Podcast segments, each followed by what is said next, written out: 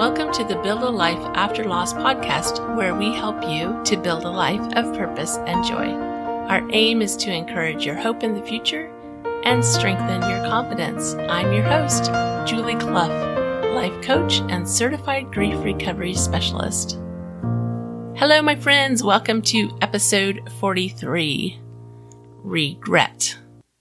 Regret, something we all deal with at some point and maybe are still dealing with and frankly probably deal with fairly often. It's a common human condition to have regret about something that's happened. But before we get into all of that, I want to share a review from Abersnackle. I haven't shared a review recently from iTunes, but this review comes from Abersnackle, A B E R S N A C H C K L E, Abersnackle. she says, or he says, Julie Clough has a very pleasant speaking voice and wonderful ideas to help anyone grieving or just getting through another day. The podcast length is perfect too. A great big thank you and a huge virtual hug for your review, Abersnackle. Thank you. Thank you. I hope I hope that you are sharing this podcast. I hope that you are enjoying it and that if you are, that you would consider leaving a review on Apple Podcast. Apple Podcast has been a little weird lately, so it's not sometimes showing all of the reviews that I know that we have. I believe it actually does show all of the written reviews, but it doesn't always show if you just click five stars. So if you go in there, leave us a sentence or two and let us know what you're enjoying about the podcast.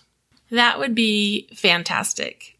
And I know your friends and family that you share the podcast with will thank you for sharing that. So thank you for helping us get the word out and for leaving those great reviews in Apple Podcasts. So thank you. Getting on to talking about regret. This past week, I was doing a live phone training. I use a app that to call in. To call in is that I was one of the hosts of the of the live training, and this particular training for what was for about 50 people in a presentation course program, but it was live. And one of my coach partners for this particular training started off the call and got everybody warmed up and and they were all talking about successes and he he shared a beautiful introduction of me, which I was super grateful and humbled by. But he shared this, this introduction and I got started on my training and I, I gave about a 15, 20 minute training. And when I got done with the training, through circumstances, I found out that about five minutes into my training, I dropped off the line and no one could hear me. So my kitchen table where I was sitting while I was giving the training got the best training in the world. And unfortunately, everyone else didn't hear the rest. So I could choose to sit in tremendous disappointment because I had spent time and effort preparing a message for this group. I could regret what had happened. I could feel bad about it. I could beat myself up over it. Instead, I was reminded of three lessons. One, what is, is. I believe everything happens for a reason. And I found some reasons why that might have been the best thing that happened, even in this particular training. I, I heard from several people that were like, I wanted to hear the rest of what you were saying. So I left them wanting more. But what is, is. Nothing I can do about it now no reason to regret it. And I have some prepared material that I can use for, for the next time and that I will share with them. So number two, you have to laugh. Finding humor and our humanness is really quite fun. I told my family it's as if I was on this stage and the house lights are down and I'm giving the performance of my life. And when I get done, the house lights go up and I see that the audience is completely empty. That's what it felt like. That's what it felt like on Thursday when this happened. But number three, correction, if I have control over what happened, then I can learn from it and I can do something different the next time. So the first thing that I learned was what is, is. This was, I was reminded of that. The second is I just had to laugh. It was just funny that I gave this whole presentation to the table. And number three, make the corrections if you can. There's no upside to regret, or is there? We often hear live so you have no regret. Live with no regrets. But to me, that seems like a really perfectionistic point of view. It would be impossible.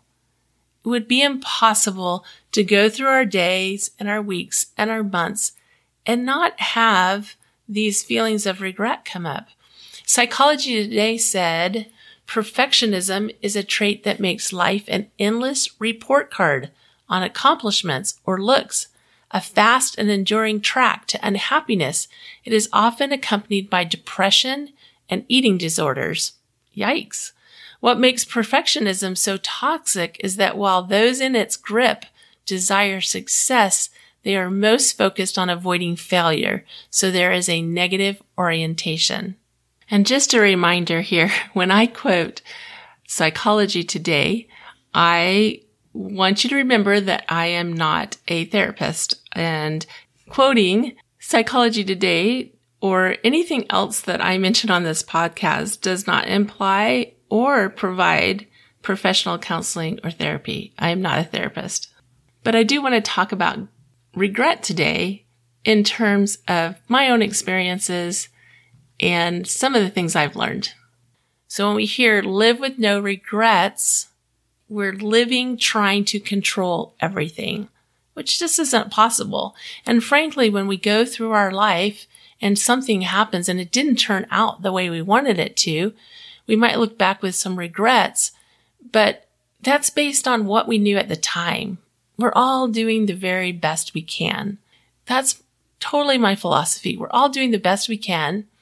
And if we look back and we notice that, hey, when this happened, I should have done X, Y, or Z, then we just make the adjustments when we recognize it.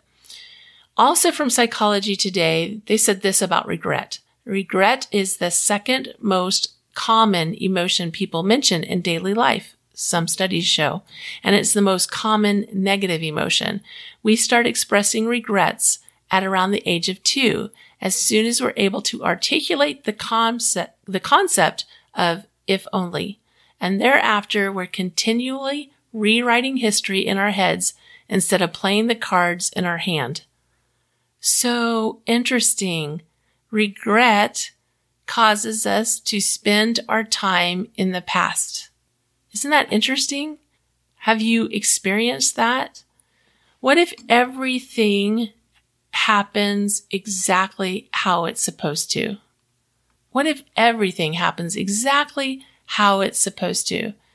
It seems that loss particularly comes with regret almost as immediately as grief. I remember in the accident when the car rolled and we landed. And even though I didn't know exactly at that moment that Carrie and David had died, I remember sitting in that car stunned, seeing the shattered glass around me, and feeling overwhelmingly that I wanted to figure out how to turn back time how could I go back in time 10 minutes? How could I go back in time even five minutes? How could I go back and change the results of what happened? I, my brain was consumed with that thought immediately. What could I do to avoid this? But it was too late. What is, is. I couldn't do it.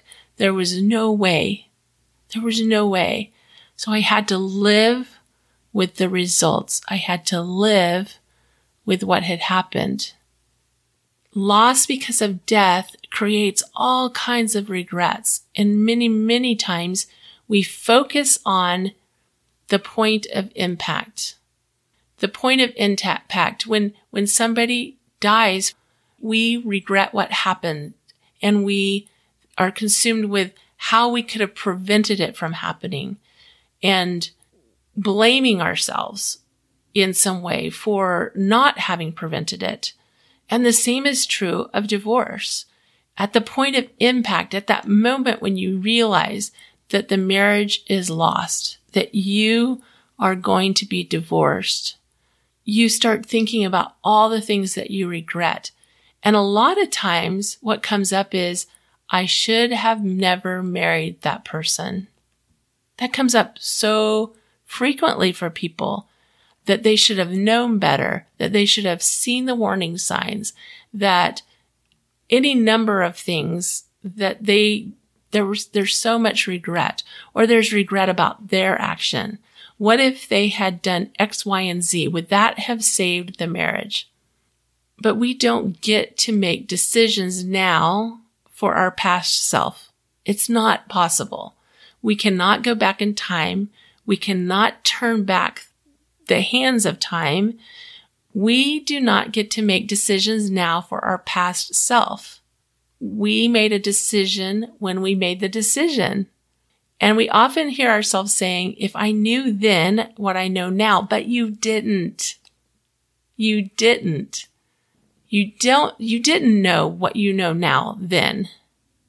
You didn't, so give yourself a break recognize that you made the very best decision at that moment with the information that you had.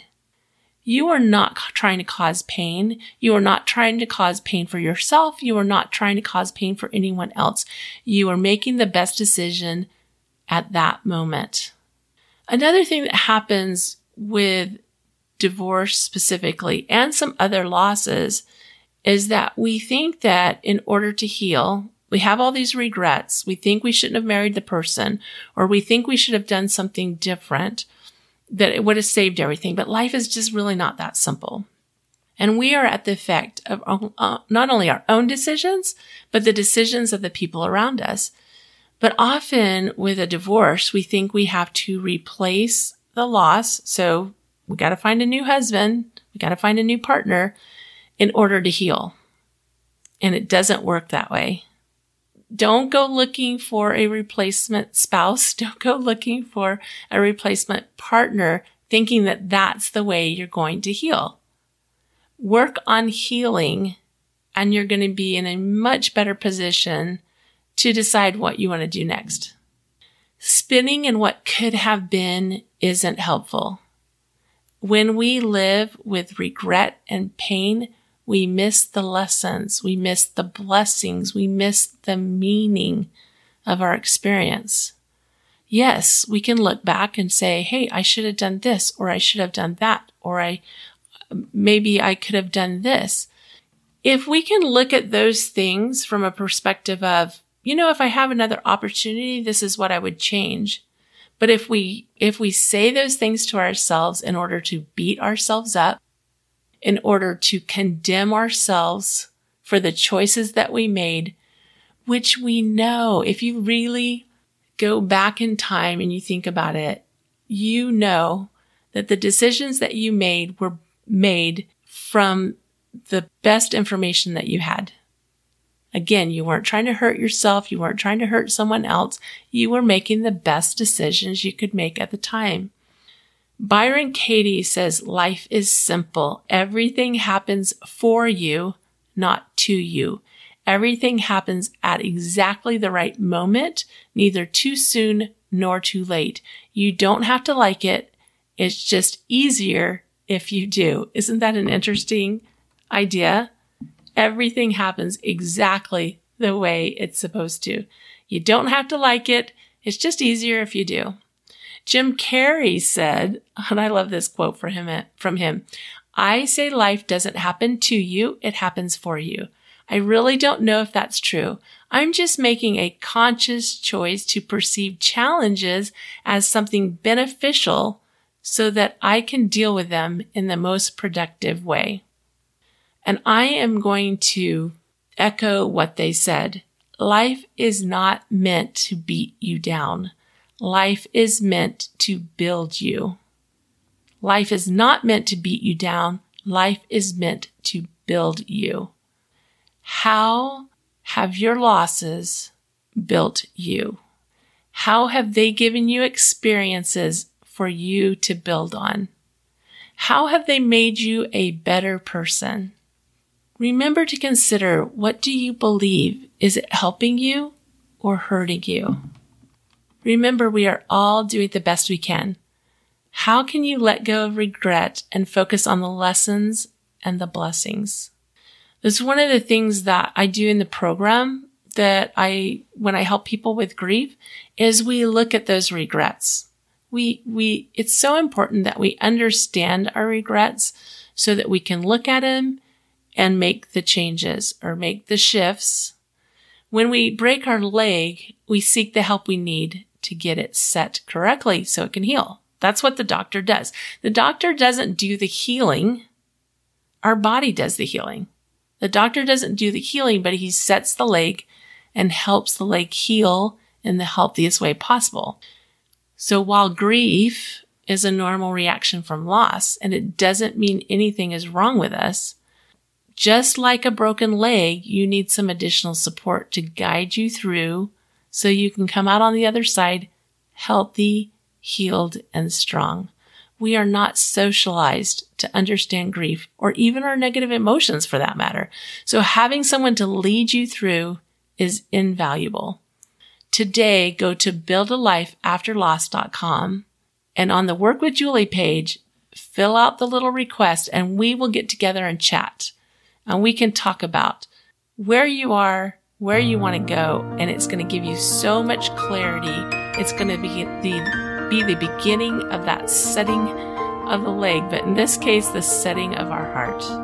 The setting of our heart. I love you. I believe in you. Bye.